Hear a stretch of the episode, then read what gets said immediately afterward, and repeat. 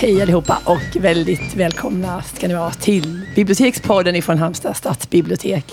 Om ni undrar vad detta är för en bräcklig stämma i eten så är det som vanligt Elisabeth som sitter här med Jeanette Malm. Hej Jeanette! Hej Elisabeth! Jag tycker jättesynd om dig men det, det låter lite komiskt också. Ja, så det är därför jag fnissar lite Det är fritt fram och skratta. Ja, men idag har du ändå en mer bärande röst än Ja, tidigare jag, dagar. Visst, jag känner mig helt fullödig idag ja, jämfört ja, ja. med hur det har varit. Vi får se hur länge den håller. Tre tysta dagar har nu resulterat i det här. Och vi har också med oss Håkan Olsson idag. Hej Håkan!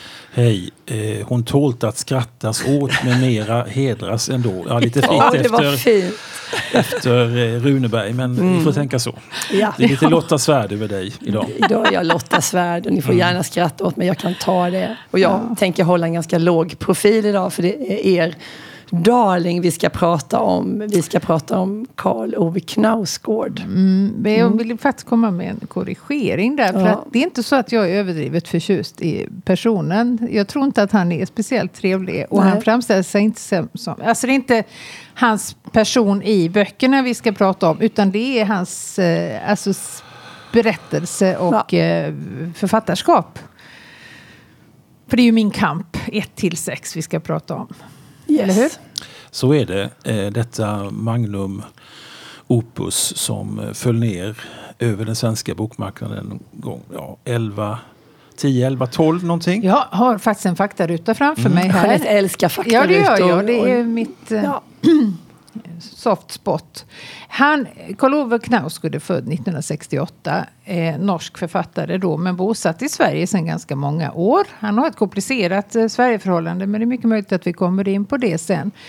Och hans debutroman Ut ur världen blev nog ganska uppmärksammad i Norge mm. men inte ens översatt till svenska förrän efter de här böckerna mm. som han blev stor med då som heter Min kamp. Och de är i sex delar på totalt alltså nästan 4 000 sidor. De blir bara tjockare och tjockare. Mm. Och översatta i, eh, till 18 språk. Och bara i Norge så har de sålt över en halv miljon exemplar. Eh, ja. Och frågan är ju vad Gunnar tycker. Gunnar är brodern. Eh, Gunnar är farbrodern. farbrodern. Ja, det, var ju lite, lite rättsliga strider. Han vill ju dra Karl Ove inför skranket. Eh, Alltså det här är ju då den så kallade autofiktiva stilen. Mm. Eh, det är liksom det är fiktion men väldigt, väldigt nära det självbiografiska. Men det är liksom en egen sort. Och jag vill till att börja med säga att jag är egentligen principiellt inte så förtjust i den här trenden. Eh, det var en debatt, en debattartikel i någon tidning där Jan Kärstad, en annan väldigt bra norsk författare, mm. eh, polemis polemiserade mot eh, just det här autofiktiva. För han är tvärtom, han är liksom fiktionens mästare. Eh, och jag tycker att man eh, rent allmänt gör det lite lätt för sig. Det är väldigt många som skriver i den här stilen. Eh, I Knausgårds fall så, så hjälpte inte mina reservationer därför att Nej. hans sätt att skriva, hans stilistiska universum eh, körde faktiskt över mig. Mm. Han har någon sorts hypnotiskt till, till, eh, tilltal i, i alla sina detaljrika uppräkningar. Eh, som gör att man ändå, eller man, jag i alla fall, några av oss, ja. lätt oss besegras. Men det är ju det som är så svårt att förklara om man ska få någon att läsa de här nästan 4000 sidorna. För att alltså det är ju oerhört han kan ju beskriva när han sätter på kaffebryggaren. Det kan ju ta liksom fem sidor mm. eh, i en roman. Och det låter ju inte så Nej, kul. Det... Men han gör det på ett sätt. Eller när han skurar kaklet i badrummet. Mm. Sida upp och sida ner. Fantastisk litteratur. Att eh, i den första romanen så är det ju, eh, den första delen så är det ju en lång, lång städscen. Mm. Eh, där de städar ut eh, den nyligen döda pappans hus. Eller farmors hus om det mm. till och med var så. Eh, pappa var ju gravt försupen. Och det är verkligen kaos. Och detta är en av de starkaste eh, skildringar som jag läst faktiskt på länge. Och det är 60-70 sidor. Mm. Detaljerat om städningen, inte folierat med upplevelser av pappan, återblickar. Ja.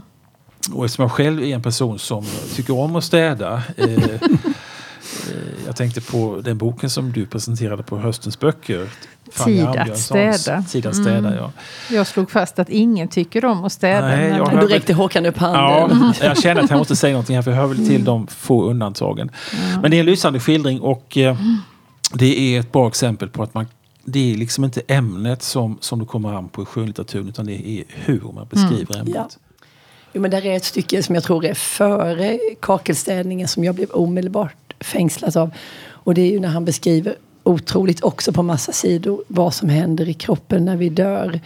Eh, och det är fullt av, av medicinska termer som, blir, som får liksom ett poetiskt skimmer plötsligt på något sätt i Knausgårds händer.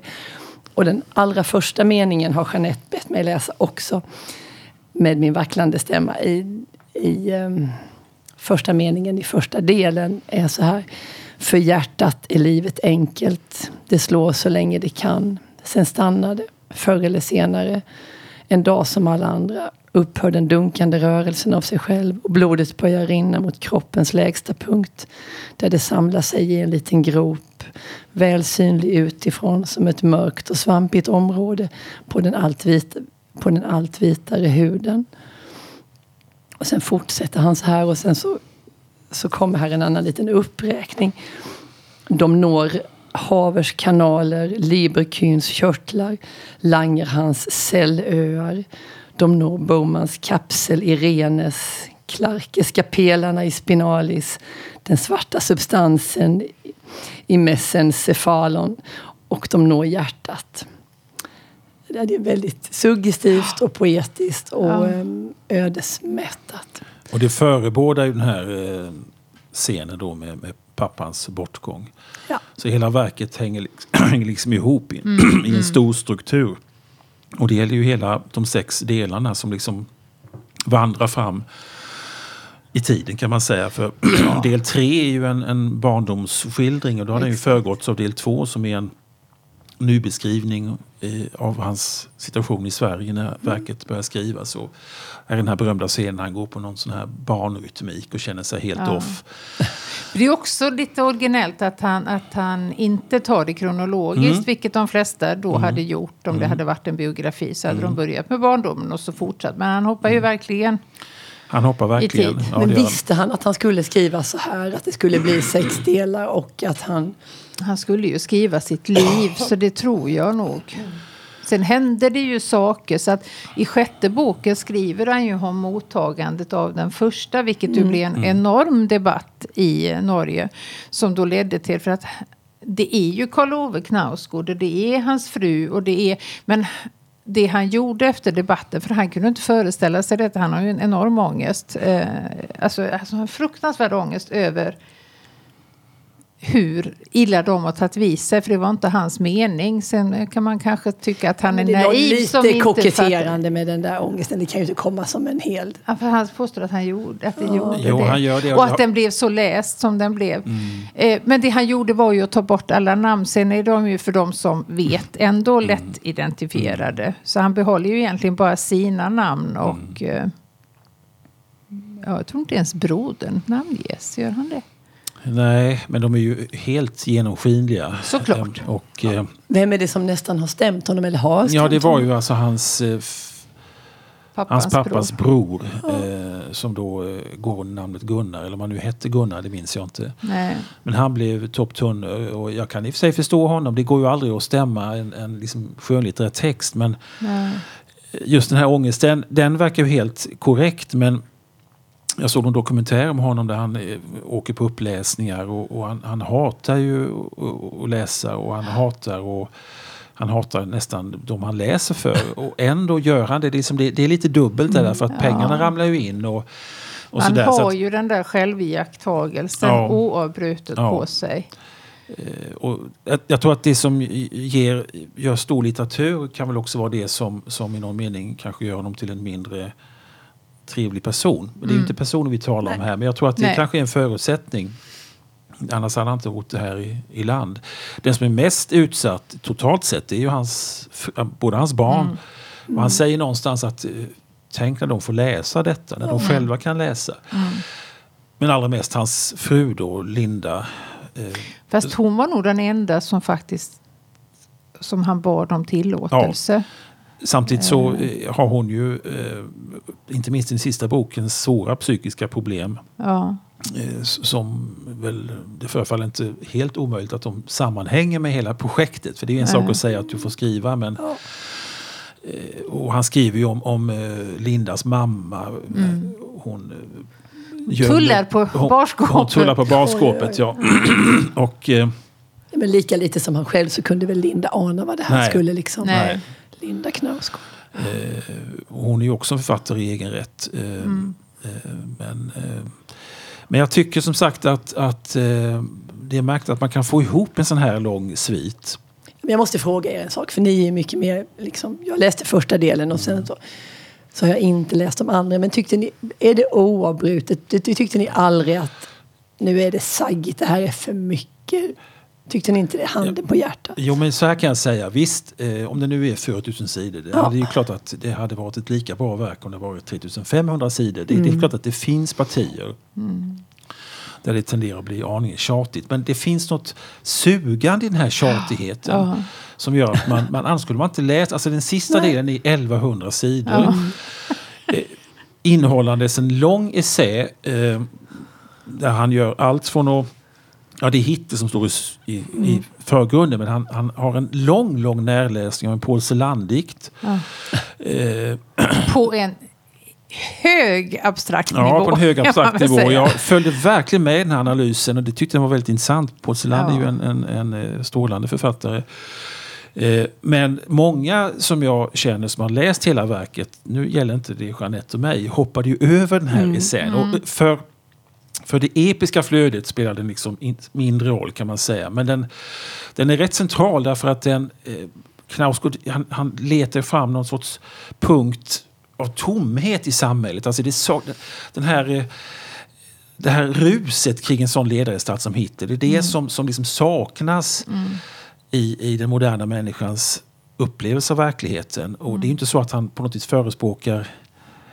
Hitler, inte på Nej. något vis. Men han fascineras av själva eh, den här meningsfullheten, den mm. mytiska dimensionen som mm. saknas i dagens liv. Så den, den har en stor betydelse faktiskt. Men jag kan samtidigt förstå att man hoppar dessa 600 sidor.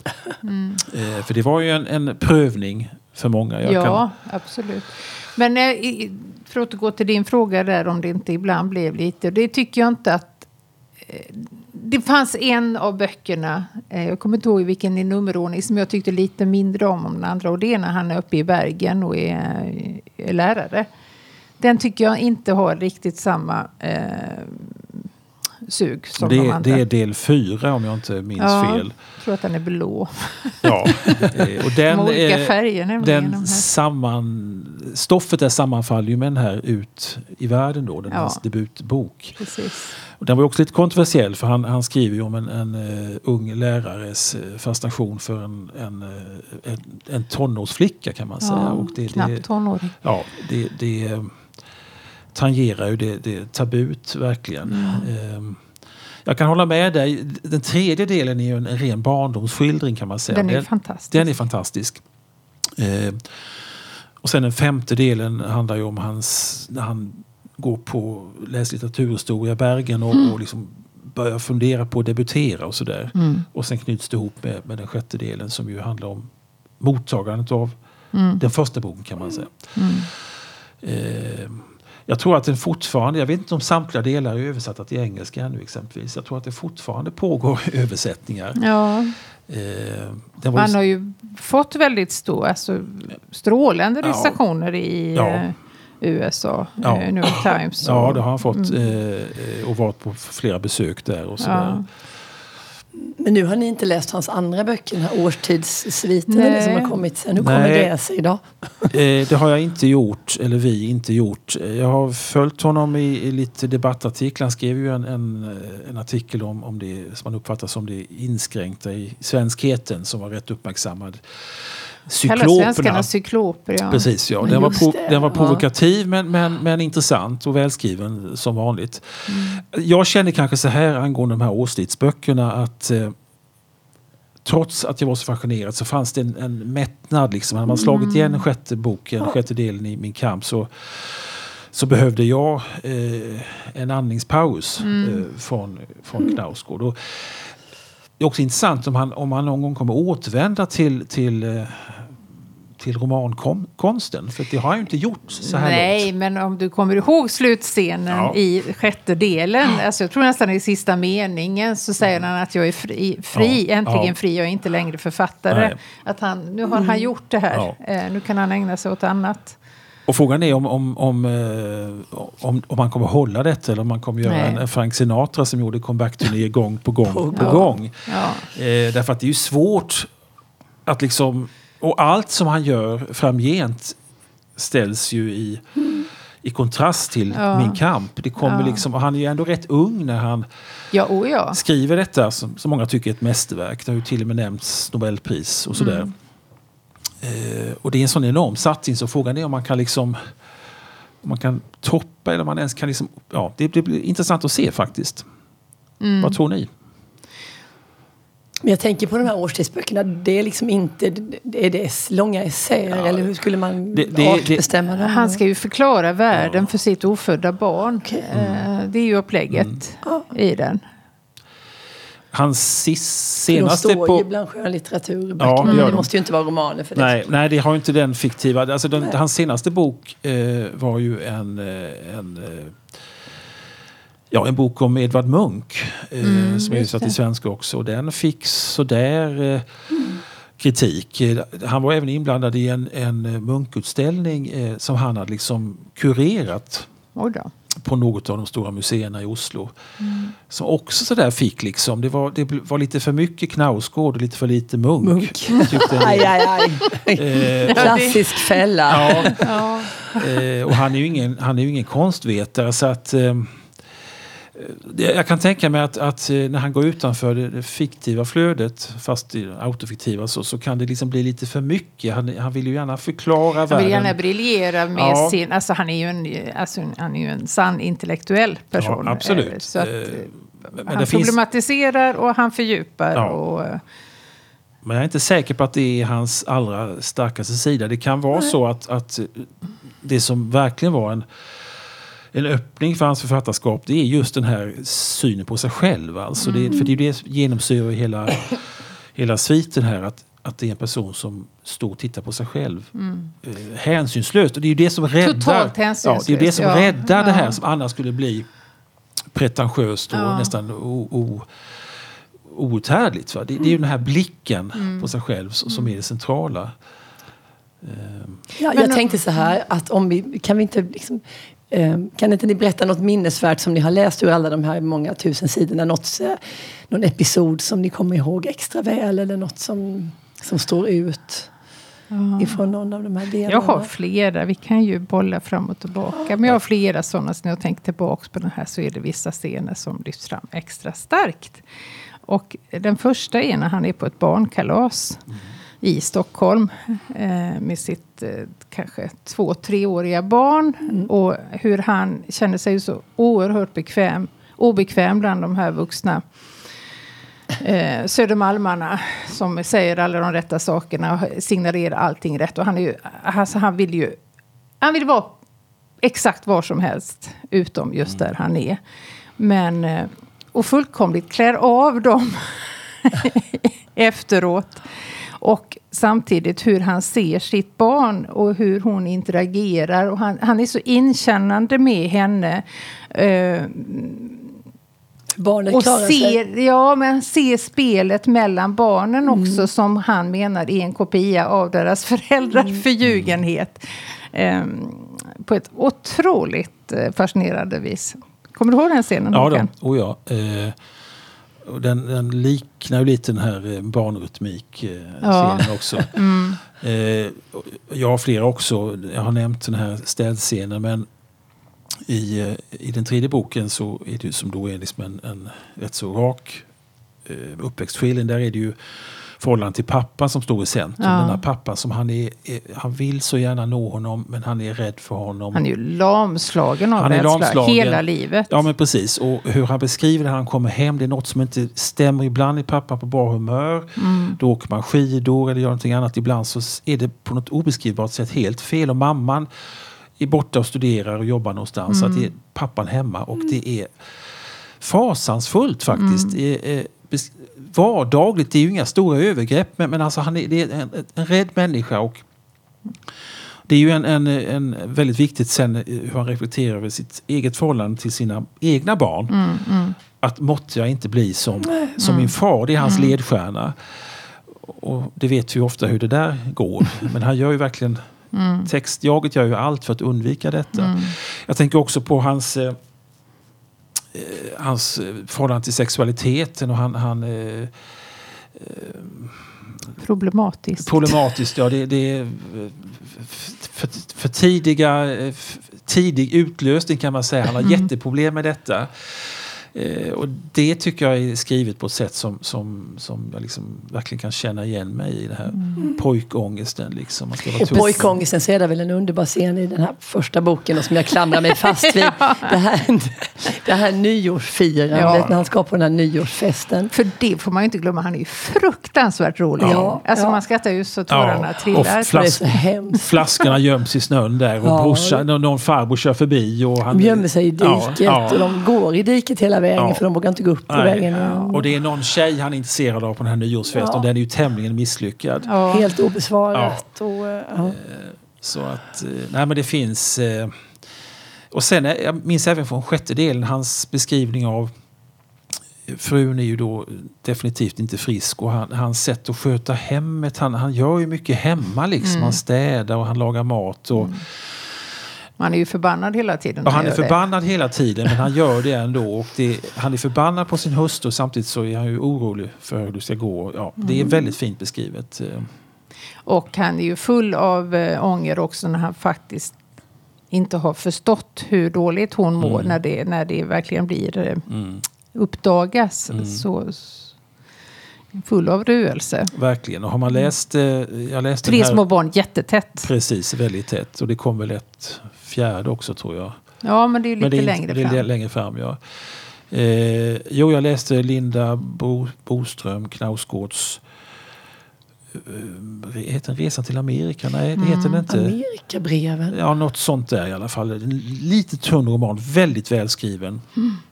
Eh, där man får liksom en, och, och lite grann självbiografisk också, man verkligen får en, en bild av hur oerhört skör den här människan beskriver sig själv. Alltså. Mm. Så att han, mm. han, om det ska överföras till roman, den långa romansviten så trampar han ju verkligen på tunn is. För det här mm. är ju en, och även när han träffar henne, kommer du ihåg det när han liksom ja. skär sig i ansiktet? Ja. En otrolig, alltså det var obehagligt. Ja, obehagligt. Men otrolig känsla av Hur då skär sig i Jo, men alltså för, för, för, att få liksom uppmärksamhet och för att hon ska se honom. Och, Oj. Eh, helt utan någon som helst eh, skydd för sin egen mm. personliga historia så beskriver han eh, hur man kan utsätta sig för saker och ting i all sin dumhet och förälskelse och ångest. Ja. Nu ska jag bara säga det, kommer här en liten faktaruta i efterhand att Linda Knausgård Boströms bok heter Välkommen till Amerika. Välkommen till Amerika, mm, tack. Inget annat. Tack. Det var, det var Fredrika kommer... Bremer där tror jag, Amerikabreven. Ja, breven, det blivit ja. mischmasch av Det blev lite för mycket som, där. Ja. men jag har två andra scener som jag kommer ihåg väldigt väl också. Sen finns det fler men som träder fram extra tydligt. Det är när han är Eh, det är när han är uppe i Nordnorge där och börjar bli lite etablerad. Eller han, han är ju väldigt full av beundran inför de här lite äldre manliga mm. författarna som han då hänger i utkanten med. Så blir han mm. inbjuden på en middag. Eh, och blir fullkomligt förlamad, eh, mm. tunghäfta. Och eh, samtalet fortsätter runt omkring. Det är inte jättemånga personer närvarande. Och han säger ingenting.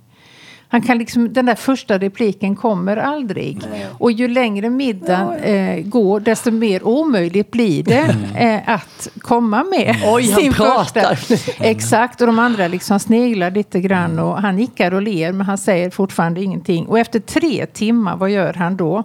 Då reser han sig tvärt upp och säger, jag måste gå nu. Mm. och sen hans Alltså det här självhatet mm. efteråt och hur han mm. går igenom det i huvudet. Alltså allting får ju så oerhört stor mm. betydelse då. Um. Och det är ju när han... Eh, det går rätt dåligt här i studierna och han, han kommer ingenstans. Han har skrivkramp och han eh, mm. märker hur andra... Det är mycket festande. Och... Mycket festande och lite gjort och mm. andra debuterar och, och så ja, vidare. Och det är han, mindre begåvade vänner ja, som precis. Och han, han kommer liksom ingenstans. Eh, och eh, försöker så att säga följa Kärrstads linje att skriva fiktivt rakt av. Men det mm. går inte. Det är först när han hittar den här tråden, då mm. förlöses mm. hans skaparråda. Eh, ja, det finns mycket att säga. Ska jag ta min avslutande då? Ta din avslutande. Jag har väntat på den länge. Ja, det är säkert. Det är i... Eh, sjätte delen. Eh, men just det här att han beskriver att han hela tiden ser sig själv utifrån med andras blick. Det är det jag tycker han beskriver mm. så väl. Och att han tycker att alla får ihop familjelivet. Deras barn är hela och rena och de äter biodynamiskt och har eh, liksom, ja, allting rätt. Ska de ut på utflykt så har de packat sina... Medan i deras familj så är allting totalt kaos hela tiden. Men för att på något sätt balansera det så övertar talar han Linda att de ska köpa en kolonistuga. Mm. För det har man. Man ska ha det. Mm. Och det är ju en fullkomlig katastrof. Den här um, septitanken ja, svämmar den, över. Ja, det är där han gräver. Ja, precis. Mm. Och han går på den här jordytan som... som ja, ja, bajset gungar under. Allting som kan gå fel går fel. Och, och Linda bara säger du den här kolonistugan den får du sköta, jag skiter i den. Och då ser han sig själv från de förbipasserandes mm. ögon. Och hans, han har ju ett anslående väldigt härjat mm. utseende. Mm. Och att han ser ut och, vad de ska tänka när de ser att han går omkring där i den här totala misär, eh, eller misslyckade mm. koloniträdgården. Ja, jag, jag håller med dig. Det, det, man, Fantastisk man, ja, man känner ju direkt när han kom på den här idén, alltså vill man säga snälla, ja, gör, gör inte. inte detta, detta kommer inte gå dig väl. Nej. Alltså. Eh, det är en speciell typ av människor som klarar av att ha kolonilotter och mm. de ska ha det, de andra ska avstå. Mm. Ja, men, alltså, men finns det ändå inte ett litet mått av, nu måste jag liksom stå för något annat här då. Finns det inte något mått av koketteri i alltihopa det här? För han är ju superlyckad, han är ju så himla framgångsrik och, och det här med skrivkramp, han har ju skrivit liksom hur många sidor sa ni att det var? 4000 sidor. Han är framgångsrik, han är hyllad, han är översatt till 16 språk. Liksom, Mm. Tror man på allvar liksom att han är så ja, misslyckad? Han ser det. trevlig ut på ett lite härjat sätt. Ja. Han är vit, han är man, han har liksom... Men han är ju så otroligt märkt av sin barndom. Och pappans eh, makt sitter ju kvar hela livet, även efter att han har dött. Mm. Så det är ju också en förklaring till att hade han inte haft med den bilden så hade jag kanske inte köpt det. Men nu gör jag det. Ja, alltså, du har absolut rätt i vad du säger. Det, det intrycket kan man få. Men, men, ändå så är det så, det här hålet han har inom sig är så mm. pass stort. Det kan liksom inte fyllas hur framgångsrik Nej. han än är. Och betänk en av de sena scenerna i Fanny Alexander. När biskopen har brunnit upp och eh, Alexander går i en korridor. Då plötsligt kommer biskopen bakom honom, mm. lägger sin hand på Alexanders axel och säger mig blir du inte fri. Nej. Där har vi lite av en nyckel. Han blir mm. inte fri i detta. Nej. Hur framgångsrik han än må vara. Så att det, jag tycker ändå att det går mm. ihop, Elisabeth. Ja. Men jag förstår samtidigt eh, vad mm. du menar. Det finns ju en scen där när han är på väg upp för att städa ur pappans... Eh, när han hade fått dödsbudet då. Och då han helt plötsligt i bilen blir helt iskall. Och bara för första, nej men han kanske inte är död. Mm. Tänk om han lever? Mm. Tänk om det här är något missförstånd? Mm. Och liksom den skräcken som han känner då. Eh, är... Mm. Ska vi berätta när Karl Ove Knausgård nästan var i Halmstad? Då? För vi, vi var ja. nästan på väg att få se och höra honom här i vår, vår lilla stad. Mm. Vilket år kom vi fram till att det var? Ja, det var ju när den första boken hade översatts till svenska. Så att 10 eller 11 något sånt där. På hösten? Han, han skulle besöka den här eh, Hallandspostens eh, En kväll för en boken. Kväll för boken ja. Och med mycket kort varsel så lämnade han återbud. Eh, och han var ju eh, liksom Star-stjärna där i, ja. i startfältet. Och eh, mm. jag minns att, att eh, förlaget Norstedt med mycket kort varsel skickade en ersättare. De tyckte det var lite pinsamt. Mm. Varför han inte kom, det, det blev aldrig riktigt klarlagt. Han, det var liksom ett, ett mässfall helt enkelt. Ja. Jag kommer ihåg att vi var väldigt uppjagade att han skulle komma. Ja. Det var så äh, jättespännande och roligt. Mm. Och, mm. så. Men, Men, närmare än så nej. har vi inte kommit. Han har nej. inte varit med i podden. Nej. Och, det hade vi inte. Hade vi vågat. Och Nej, eh, vi kanske får låta oss nöja med att vi kom så pass nära ändå. Ja. Det får räcka med det. Vi kanske ska hålla avstånd lite. Ett inställt författarbesök är kanske också Tack. ett författarbesök. Det var ett slutord värdigt i denna podd. Men ja, för då slutar vi där och tackar för oss idag. Tack och hej. Tack och hej. Tack så mycket. Hej.